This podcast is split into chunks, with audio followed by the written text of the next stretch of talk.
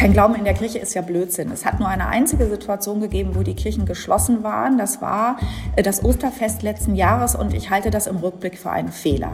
Ähm, ich glaube nicht, dass die Einsicht in die Regeln, ähm, die dazu führen, andere vor Infektionen zu schützen, per se erstmal staatsnah sind. Auf die Idee könnte man auch kommen, wenn der Staat gesagt hätte, uns interessiert das alles nicht. Hätte ich mir gewünscht, dass die Kirchen von sich aus sagen, was müssen wir eigentlich machen, um Verletzliche zu schützen?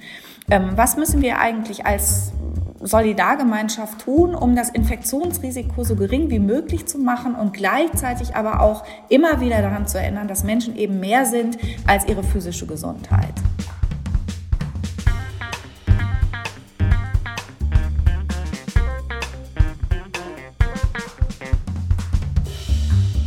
Das ist Folge 39 von Erststimme. Herzlich willkommen.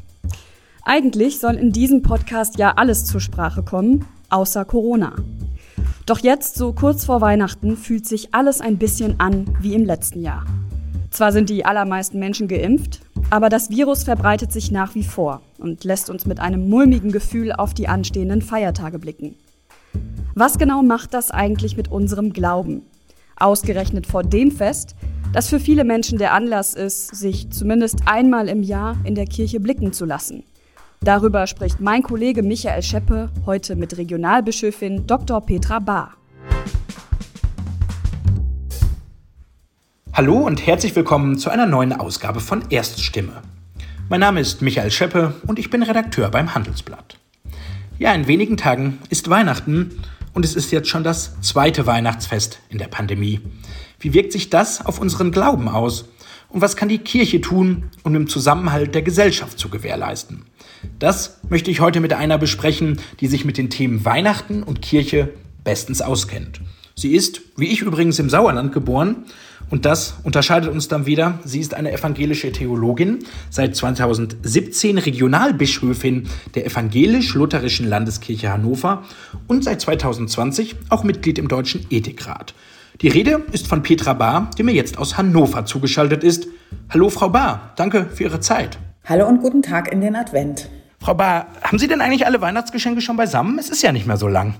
In der Tat ist es mir gelungen diesmal, ähm, das schon vorher zu organisieren. Das hat aber auch manchmal was mit den Wünschen zu tun. Ähm, der Teenager-Sohn ist leicht zufriedenzustellen und ähm, für die diversen Patenkinder sind die Pakete schon auf den Weg gebracht per Airmail und was man heutzutage so braucht. Ich liebe das übrigens. Nachts noch Briefe zu schreiben oder Karten zu schreiben auf die sehr vormoderne Weise mit dem Füllfederhalter, den ich zum Abi bekommen habe. und der immer noch in Benutzung ist, ganz offenbar. Ganz genau. Dann sind Sie ja schon deutlich weiter als ich, weil äh, ich bin schon mal zumindest in der Ideenphase äh, über den ersten Schritt hinaus. Ähm, also ähm, bleibt mir dann nur noch die Frage zu stellen, wie bei Ihnen denn das Weihnachtsfest dieses Jahr abläuft. Äh, wenn die Geschenke schon da ist, was muss denn noch organisiert werden? Naja, in meinem Leben ist es ja so, dass die Ruhe erst nach den Feiertagen eintritt, weil für mich Sonntage und ganz besonders die hohen Festtage natürlich ähm, getaktet sind durch Gottesdienste. Das sind ähm, am Heiligabend locker mal drei und am ersten Weihnachtstag noch mal einer und am zweiten Weihnachtstag werde ich eine Kirche entwidmen, weil eine neue gebaut wird. Und deswegen bedeutet es für die Familie im Pfarrhaus, ähm, dass die Ruhe erst nach Weihnachten eintritt, gleichzeitig aber die Intensität des Weihnachtsfestes zwischen diesen unterschiedlichen Gottesdiensten trotzdem sehr, sehr hoch ist. Hm. Haben Sie noch Zeit, zu Hause zu sein am Heiligabend, am ersten und zweiten Weihnachtstag? Da ist wenig Zeit, in der Tat, aber das macht auch gar nicht so viel, denn meine Familie ist es gewohnt und ähm, ist auch auf die unterschiedliche Art und Weise an Gottesdiensten beteiligt. Mein Sohn macht Musik ähm, und es gibt etwas Schnelles, Köstliches zu essen. Und ähm, ganz besonders schön ist es nach 23 äh, Uhr dann den Weihnachtsbaum anzumachen und ein Glas Rotwein zu trinken ähm, und dann in der Tat eine stille Nacht zu genießen. Aber ich habe eben das Vorrecht, dadurch, dass ich Gottesdienste machen kann, die so festlich sind, trotz Weihnachtsbedingungen immer mit der wundervollsten Musik ähm, und auch mit Menschen Gottesdienst zu feiern, die möglicherweise sehr, sehr selten nur in die Kirche kommen. Und ähm, ich genieße das immer sehr und ich nehme das auch sehr wichtig. Mhm. Das heißt, Ihr privates Weihnachtsfest fängt quasi oder das für Ihre Familie am 27. Dezember an? Naja, das Schöne ist ja, dass ähm, historisch es immer diesen dritten Weihnachtstag gab. Das ist für viele Familien dann eigentlich schon der Aufräumtag und für uns ist es dann eben die private Weihnachtsfeier,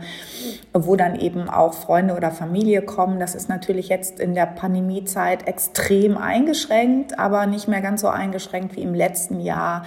Das ist vor allem wichtig, wenn man Kinder hat, ähm, weil es ja auch ähm, eine seelische Dimension in dieser Pandemie gibt. Und gerade an diesen hohen Feiertagen glaube ich, dass es wichtig ist, bei all der Rücksicht auf die Regeln, die wir füreinander ja auch haben, ähm, Begegnungen stattfinden zu lassen, sobald es irgend geht.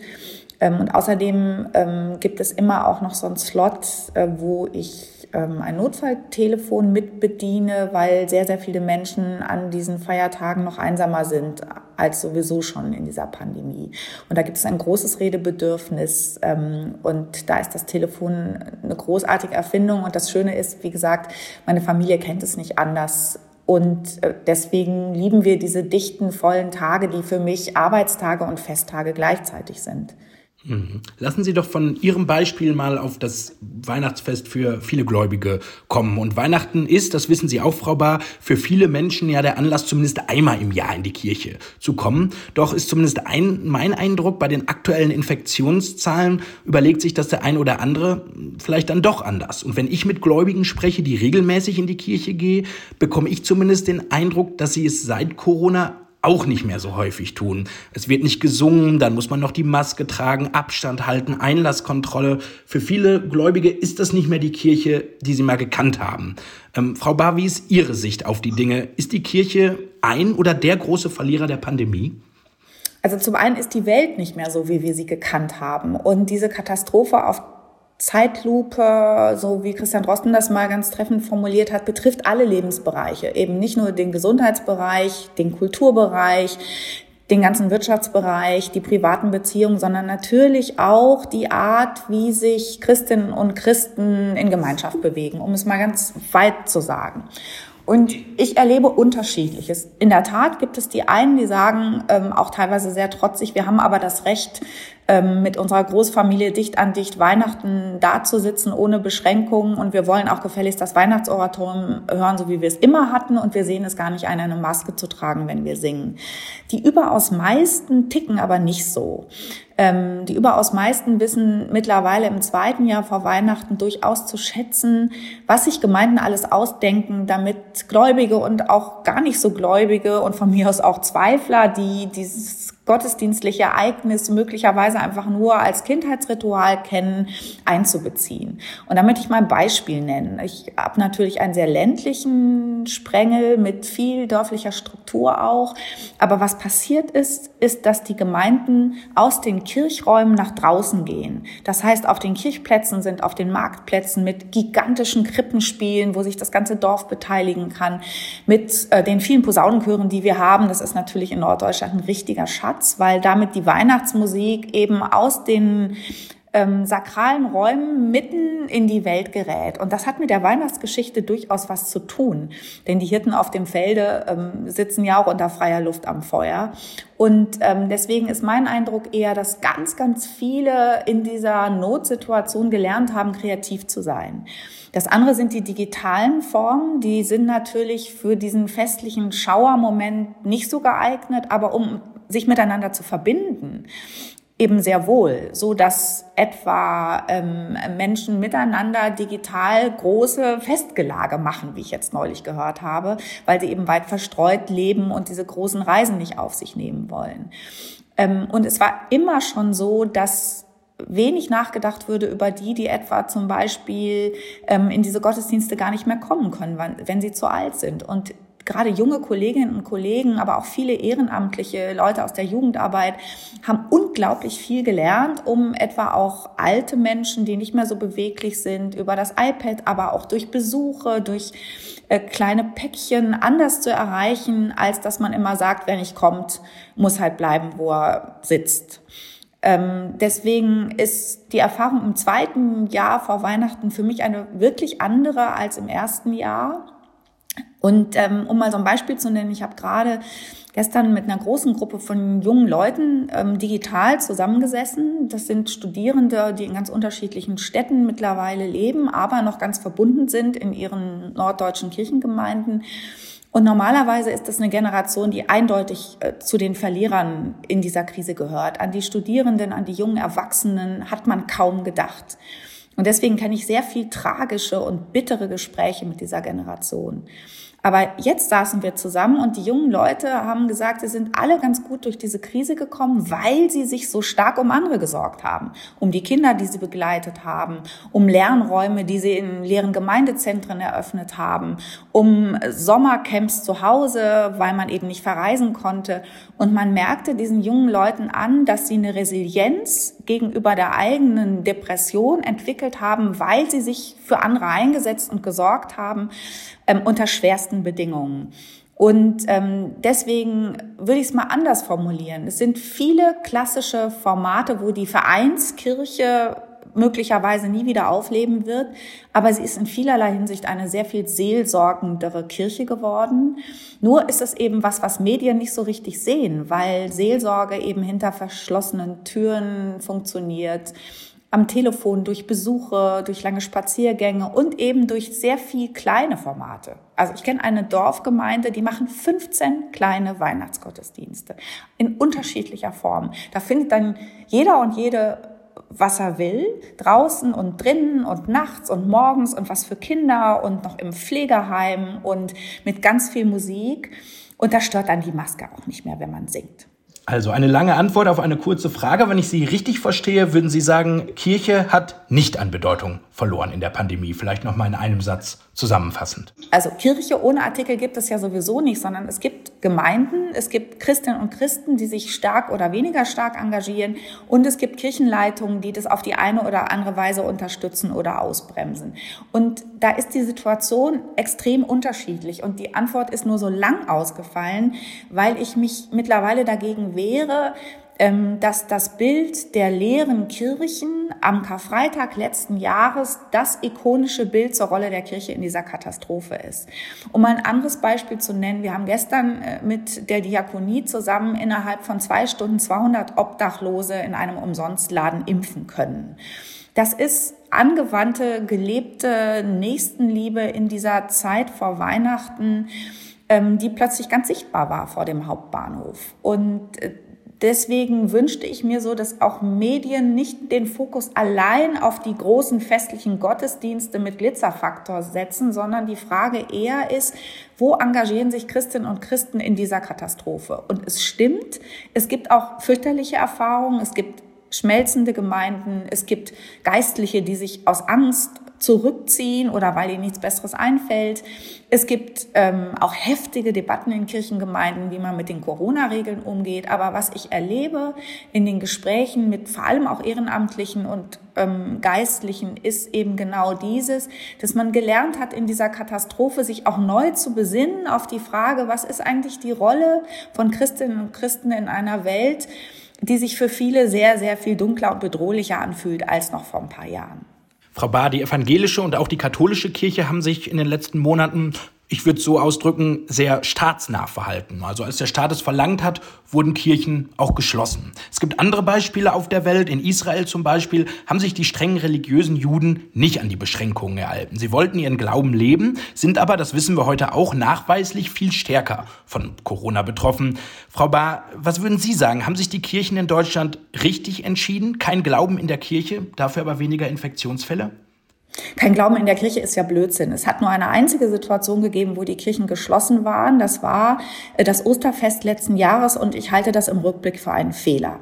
Ähm, in Norddeutschland waren die Kirchen übrigens nicht geschlossen. Es haben einfach nur die großen Gottesdienste nicht stattgefunden, aber kleine Andachten und die Kirchen waren für Gläubige und für alle, die da rein wollten, trotzdem fast alle geöffnet. Ähm, deswegen ist mir das so wichtig, das nochmal zurechtzurücken. Ähm, ich glaube nicht, dass die Einsicht in die Regeln, ähm, die dazu führen, andere vor Infektionen zu schützen, per se erstmal staatsnah sind. Auf die Idee könnte man auch kommen, wenn der Staat gesagt hätte, uns interessiert das alles nicht. Hätte ich mir gewünscht, dass die Kirchen von sich aus sagen, was müssen wir eigentlich machen, um Verletzliche zu schützen? Ähm, was müssen wir eigentlich als Solidargemeinschaft tun, um das Infektionsrisiko so gering wie möglich zu machen und gleichzeitig aber auch immer wieder daran zu erinnern, dass Menschen eben mehr sind als ihre physische Gesundheit? Hm. Es ist ja Advent. Es ist die Zeit der Besinnung, auch des Rückblicks. Und wenn wir auf das Jahr 2021 schauen, fällt mir zumindest in den letzten Wochen auf, dass es immer mehr Streit gibt. Impfen, ja oder nein, Kontaktbeschränkungen, ja oder nein. Und ich habe so ein bisschen den Eindruck, dass sich unsere Gesellschaft immer stärker spaltet, je länger das Virus unser Leben bestimmt. Frau Bahr, Sie als Theologin, was ist Ihre Beobachtung? Was macht die Pandemie mit unserem Zusammenleben? Also zum einen ähm, ist es in der Tat so, dass die Nervenkostüme von uns allen deutlich blanker liegen. Diese Mischung aus Erschöpfung, ähm, dem Umgang mit Ungewissheit, den wir in diesem Maße gar nicht mehr gewohnt waren in so einer Gesellschaft, in der vermeintlich für alles mehr oder weniger irgendeine Lösung ähm, herrscht und andere sich schon drum kümmern. Ähm, und ich glaube schon, dass diese Erfahrung dieser tiefgreifenden Ungewissheit auch ähm, so ein Grundvertrauen in Institutionen, auch in das Gemeinwesen erodieren lässt, tendenziell. Aber ich wehre mich auch gegen das Bild der Spaltung. Ähm, das suggeriert ja, dass unsere Gesellschaft in der Mitte auseinanderbricht. Das ist ein schiefes Bild. Ähm, deswegen erlauben Sie mir, dass ich, mich da, dass ich da wieder widerspreche. Es gibt Abspaltung. Also es gibt Radikalisierungen an den Rändern. Das muss man ganz nüchtern feststellen. In Teilen sind es die gleichen Gruppen, die auch schon 2015 ähm, nach diesen großen Flüchtlingsbewegungen nach Deutschland Deutschland ähm, Gründe fanden, sich in dieser Gesellschaft nicht mehr aufgenommen zu fühlen. Ähm, und dann gibt es andere Gruppen, das sehen wir ganz besonders etwa in Sachsen. Wir sehen es aber natürlich auch in ähm, meinem Bundesland von Menschen, die am Thema Corona und Umgang mit dieser Krise ihre ganze Politik, Staats- und Weltverdrossenheit artikulieren. Manchmal steckt dahinter übrigens, das sage ich jetzt mal als Seelsorgerin, die viel im Gespräch war mit harten Impfgegnern, auch tiefe ähm, Sorge, Orientierungsnotstände und oft auch private Krisen. Ähm, deswegen will ich das aber trotzdem gar nicht rechtfertigen. Ähm, es gibt ähm, in meiner Perspektive gute Gründe, über zentrale Maßnahmen offen zu streiten. Dazu gehört etwa die Impfpflicht oder auch die Frage, wie wollen wir eigentlich jetzt auch mit Blick auf künftige Wellen die ja zu befürchten sind, mit der Tatsache umgehen, dass ein Drittel der Deutschen sich nicht impfen lassen will. Wie wollen wir mit den Infektionsrisiken umgehen? Wie gehen wir mit ähm, ökonomischen Fragen um? Wie, was machen wir mit der Kultur, mit der Bildung? Und da kommt zweierlei zusammen. Zum anderen eben diese harte Krisenerfahrung jetzt über Monate, die ja auch ähm, Leute erschöpfen lässt, die mitten im Leben stehen, etwa junge Familien, die an den Rand ihrer Kräfte geraten, ähm, diese Grunderfahrung von Einsamkeit, die mittlerweile auch junge Leute beschreiben, die auf den ersten Blick ganz cool und super vernetzt sind und voll im Leben stehen.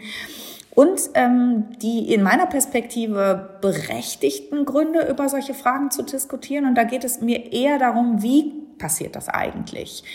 Ähm, wenn es über harte Grund, wenn wir über harte Grundrechtseinschränkungen nicht mehr diskutieren, dann wären wir eigentlich keine demokratisch verfasste Gesellschaft mehr.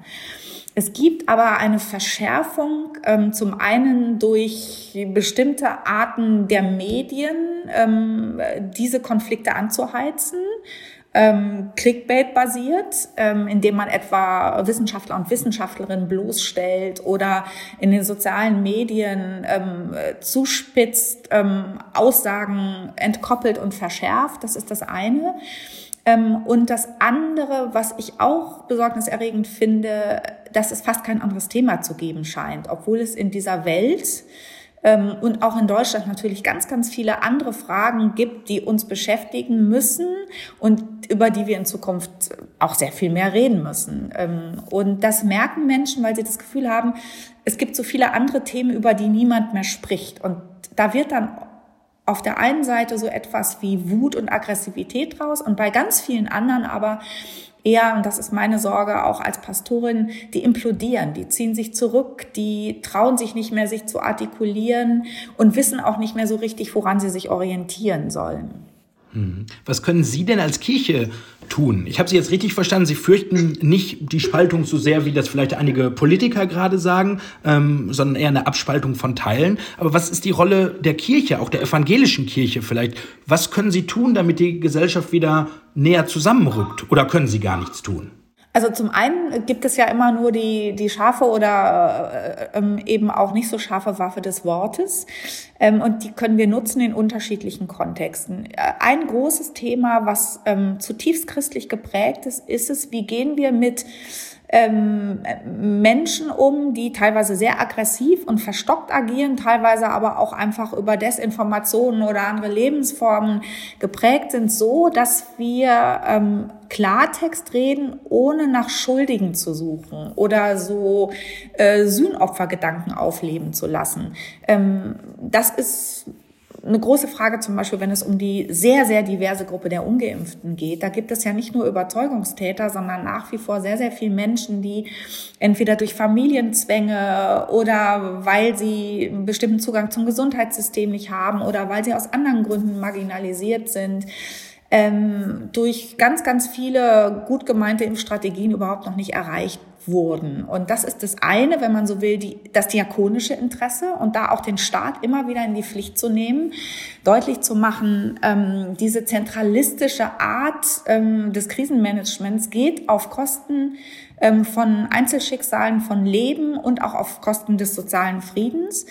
Und das andere ist aber deutlich zu machen, und ähm, da werde ich dann auch ganz zur Theologin, dass natürlich auch in so einer ähm, mehrfacher Hinsicht großen Ungewissheit der christliche Glaube eine Art trotziger Hoffnung und Zuversicht ist, weil das, was uns im Leben trägt, eben mehr ist als das, was wir vor Augen haben. Und daran immer zu erinnern, dass ähm, diese Suche nach Gott, der diese Welt hält, in allen Krisen, ohne es sich zu leicht zu machen und zu sagen, ähm, wenn Gott uns in so einer Krise allein lässt, wollen wir mit äh, Religion nichts mehr zu tun haben, sondern diese ganzen unterschiedlichen Empfindungen und auch Denkprozesse und innerlichen Debatten, die deutlich über das hinausgehen, was mit sozialtechnologischer Krisenbewältigung zu tun hat, immer wieder zum Thema zu machen. Und da ist die Adventszeit eigentlich genau die richtige. Ähm, es ist ja nicht so, dass es nicht schon vor uns Generationen gegeben hätte, die in tiefster Verzweiflung ähm, sich auf Weihnachten gefreut haben, weil die Botschaft, dass Gott sich mitten in diese chaotische, fürchterliche, unübersichtliche Welt begibt, nach wie vor in meiner Perspektive ein großartiges Evangelium ist. Einfach die beste frohe Botschaft, die es gibt. Mhm. Kommen wir von der frohen Botschaft, von Ihrer Rolle als Theologin vielleicht zu Ihrer neuen Rolle im Deutschen Ethikrat. Und wenn ich richtig informiert bin, haben Sie sich im Juli äh, dagegen ausgesprochen, ungeimpften Menschen weniger Freiheiten einzuräumen als den Geimpften. Doch jetzt, das wissen Sie auch, werden 3G, 2G oder gar 2G-Plus-Regelungen immer mehr zur Realität. Frau Bahr, was würden Sie sagen? Sind die aktuellen Maßnahmen ein Fehler oder ist Ihre Aussage aus dem Sommer vielleicht doch ein Fehler gewesen? Naja, die Aussage aus dem Sommer haben Sie jetzt ein bisschen verkürzt wiedergegeben, ähm, denn das war ja mitnichten so, dass ich gefordert hätte, es sollte überhaupt keine äh, Regeln geben, sondern da ging es äh, in der Tat um die Frage, ähm, der Ausgrenzung etwa äh, in Urlaubsorten. Also können dann Familien, die noch nicht geimpft sind, in einem Hotel übernachten. Das war ähm, der Kasus, um den es ging. Aber in der Tat würde ich auch sagen, dass ich in dieser Krise sehr, sehr viel gelernt habe, auch über die eigene Risikoeinschätzung und wie die sich verändert. Und gleichzeitig aber die Notwendigkeit sehe, ähm, die eigene Risikoeinschätzung trotzdem immer wieder kritisch zu hinterfragen. Ähm, und das betrifft ähm, jetzt schon eine Weile ganz viele Dimensionen dieser Pandemie. Ähm, genauso wie wir gelernt haben, dass es vermutlich nicht klug ist, die Schulen zuzulassen, weil äh, der soziale und psychische Preis, den Kinder und Jugendliche haben, so enorm ist, dass man es eigentlich kaum rechtfertigen kann. Vor allem vor dem Hintergrund, dass digitale Schulformate in Deutschland im Grunde gar nicht entwickelt sind ähm, gilt es auch für die Frage der Impfung. Ich bin überrascht über die große Zahl der Menschen, die auch mit besten vernünftigen Argumenten nicht bereit sind, sich auf diese Argumente einzulassen. Das hätte ich im Sommer schlicht nicht für möglich gehalten, ehrlich gesagt, sondern ich hätte noch im frühen Sommer gedacht, da war die Freude über diesen Impfstoff noch so groß und der Ran auf Impfstoffe auch, auch in den sozialen Medien. Jeder zeigte sich mit dem Pflaster am Arm, dass ich mir schlicht nicht vorstellen konnte, dass eine so große Zahl von Menschen ähm, diese Möglichkeit verweigert.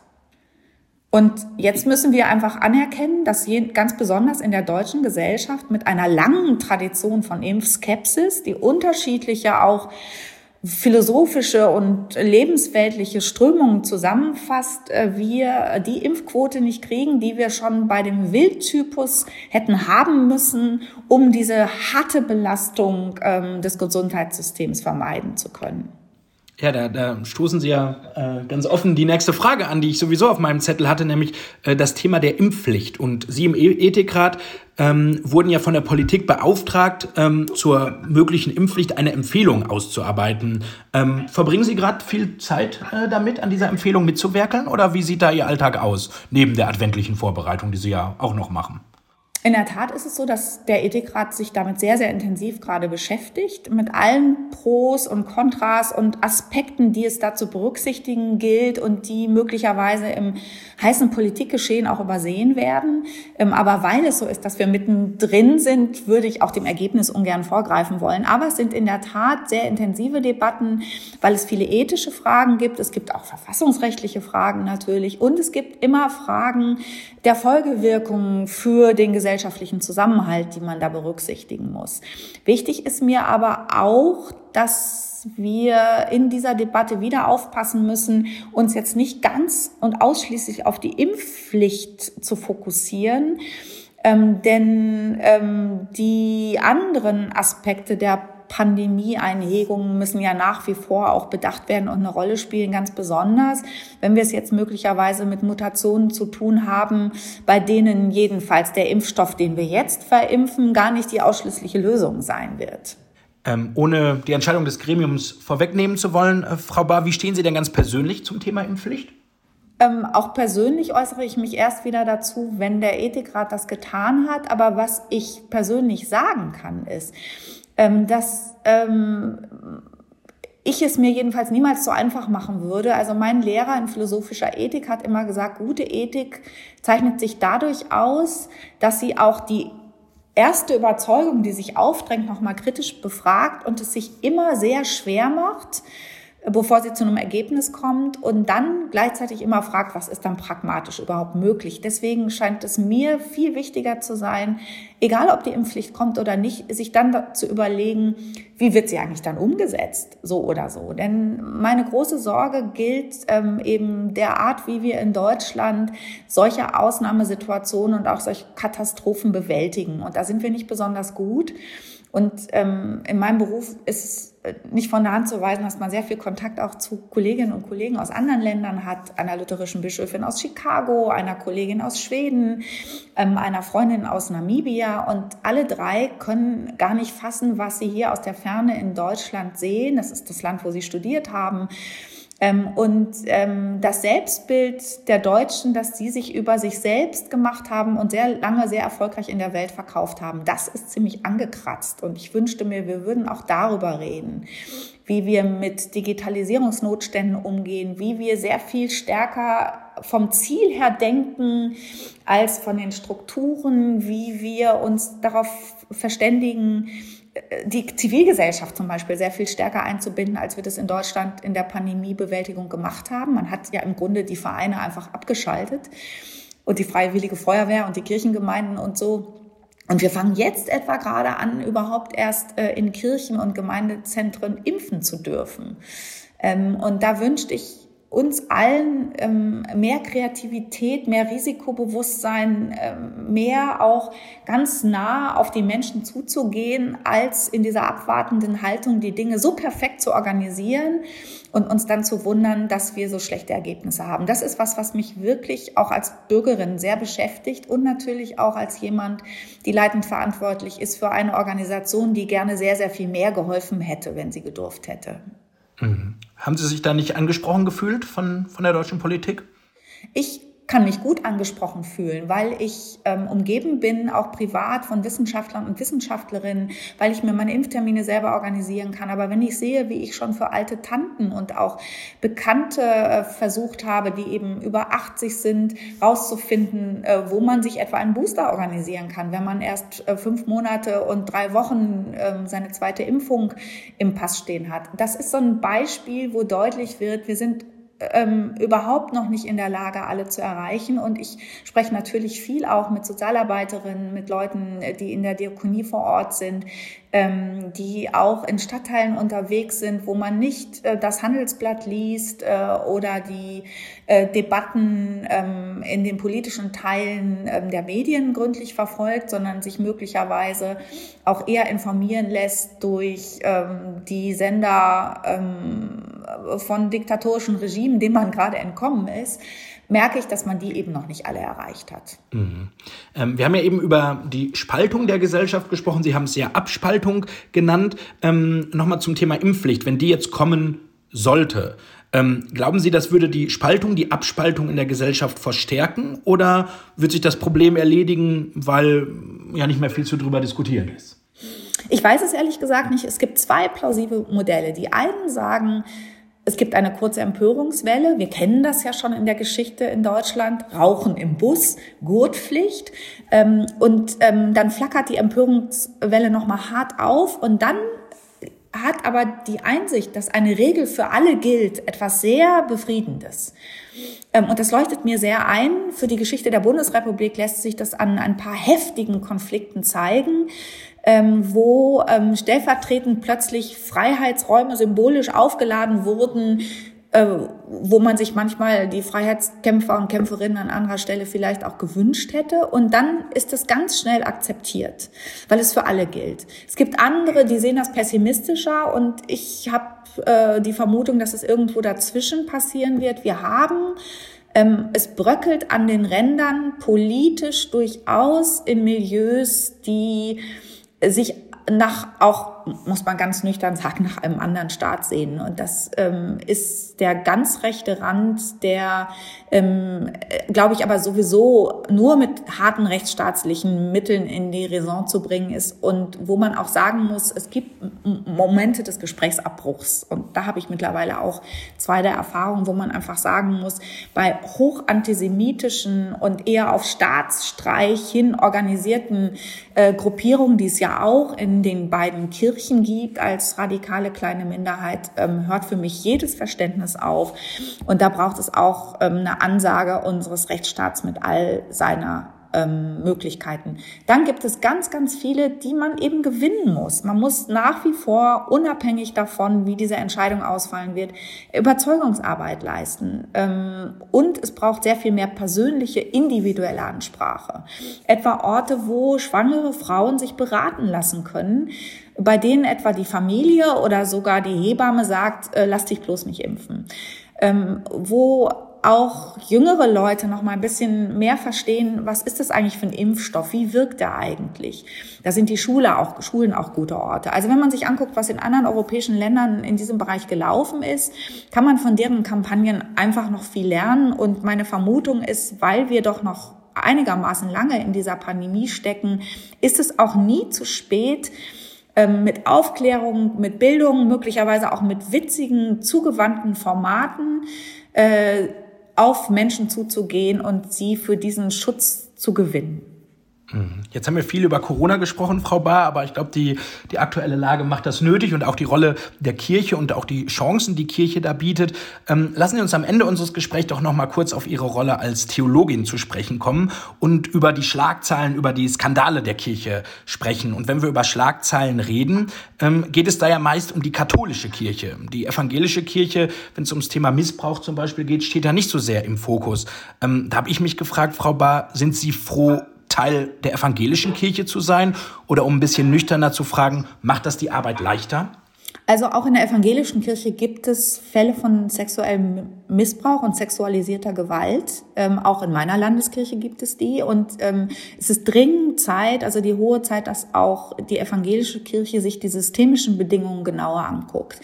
Ähm, die Probleme von Machtmissbrauch, ähm, die Art, wie mit den Opfern umgegangen wurde. Und wir sind da gerade in einem ganz harten und sehr, sehr intensiven Lernprozess, ähm, nicht nur im Bereich der Prävention, ähm, sondern auch in der Frage, wie geht eigentlich in so einem Kontext Verantwortungsübernahme?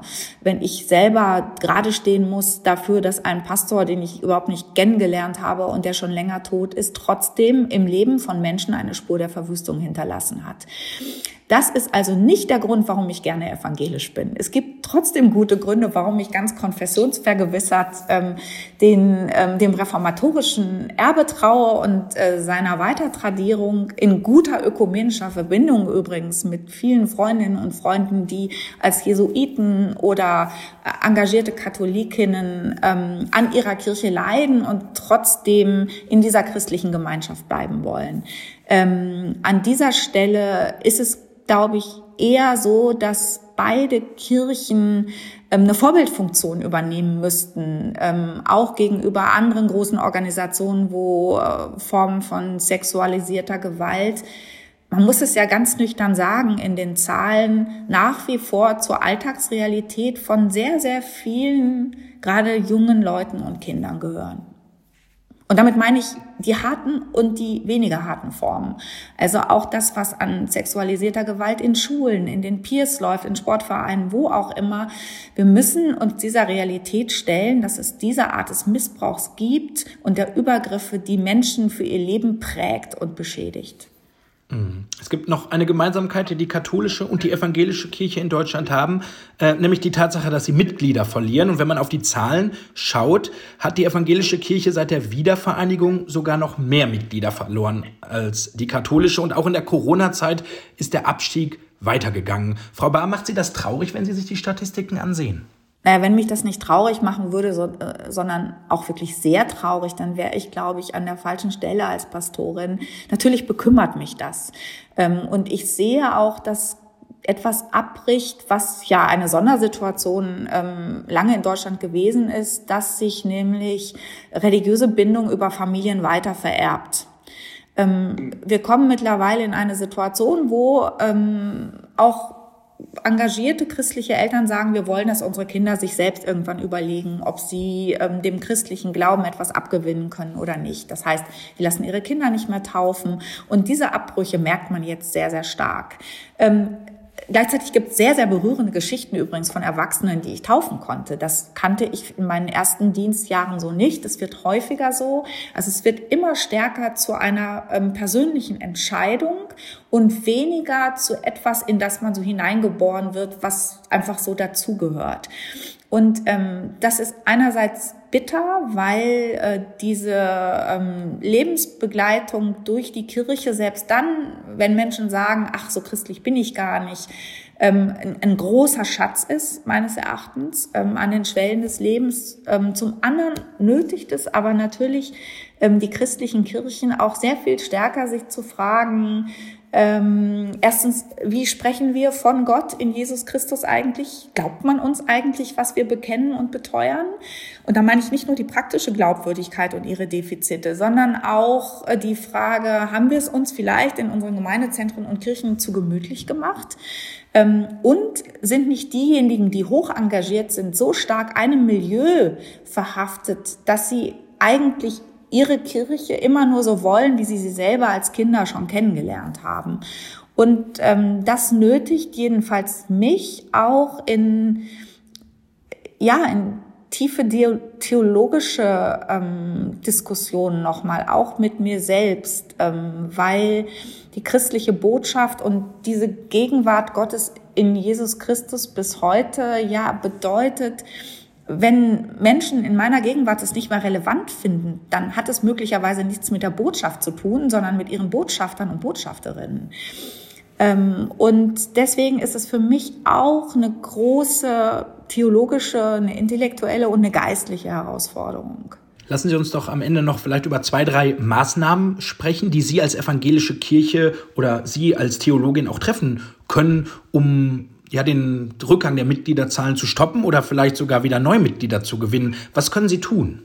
Also was ähm, mir ein großes Anliegen ist, zum Beispiel äh, die Kindertagesstätten, die evangelischen, und wir haben Tausende davon ernst zu nehmen als Teil der christlichen Gemeinde, diese Kinder sehr, sehr früh einzubeziehen in diese große Erzählgemeinschaft, ähm, aber auch in den kirchlichen Festkalender, denen die Kirchen mit zur Verfügung zu stellen, aber auch die Friedhöfe und äh, was es alles so gibt, äh, damit die eine Möglichkeit haben, in diesen christlichen Glauben hineinzuwachsen, spielerisch, ähm, und so, dass sie es erfassen können und gleichzeitig auch den Eltern dazu eine Möglichkeit zu geben, ähm, mehr zu tun, als ihre Kinder da in irgendeiner Kindergartentür abzugeben. Das ist das Erste, von dem ich glaube, dass das dringend sehr, sehr viel gründlicher und systematischer und liebevoller und auch religionspädagogisch gut begleitet passieren muss. Da gibt es ganz, ganz tolle Erfahrungen schon, aber es passiert nicht flächendeckend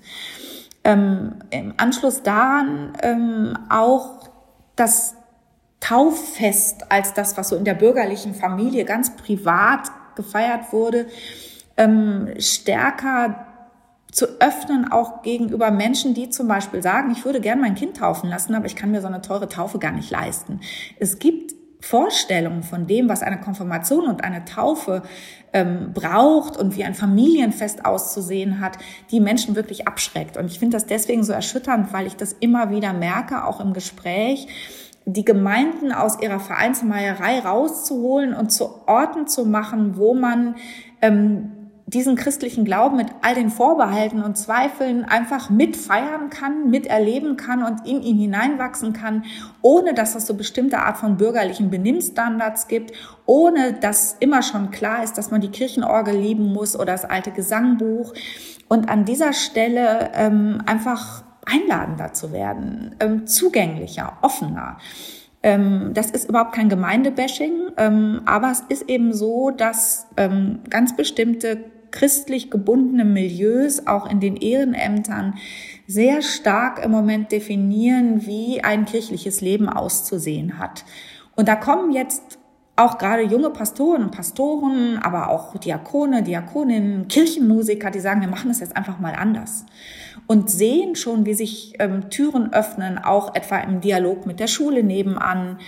Und das Zweite äh, ist in der Tat ähm, dass die Gemeindehäuser ähm, kein, keine Wohnzimmer sind für die besonders aufrechten Christenmenschen, sondern immer wieder daran zu erinnern, dass es unser Auftrag ist, rauszugehen in die Welt. Und das ist nicht abstrakt gesagt, sondern die Welt, das ist die unmittelbare Nachbarschaft. Und das sagt Petra Bahr, die Regionalbischöfin der Evangelisch-Lutherischen Landeskirche Hannover, bei uns im Podcast Erststimme. Frau Bahr, eine Frage so kurz vor Weihnachten muss ich Ihnen aber noch stellen. Was kommt denn bei Ihnen auf den Tisch? Ich weiß es noch nicht. Wir sind ähm, an dieser Stelle, wir haben viele, viele Traditionen, aber am Heiligabend muss es schnell gehen und lecker sein. Und ähm, das liegt jetzt langsam in den Händen des 14-Jährigen.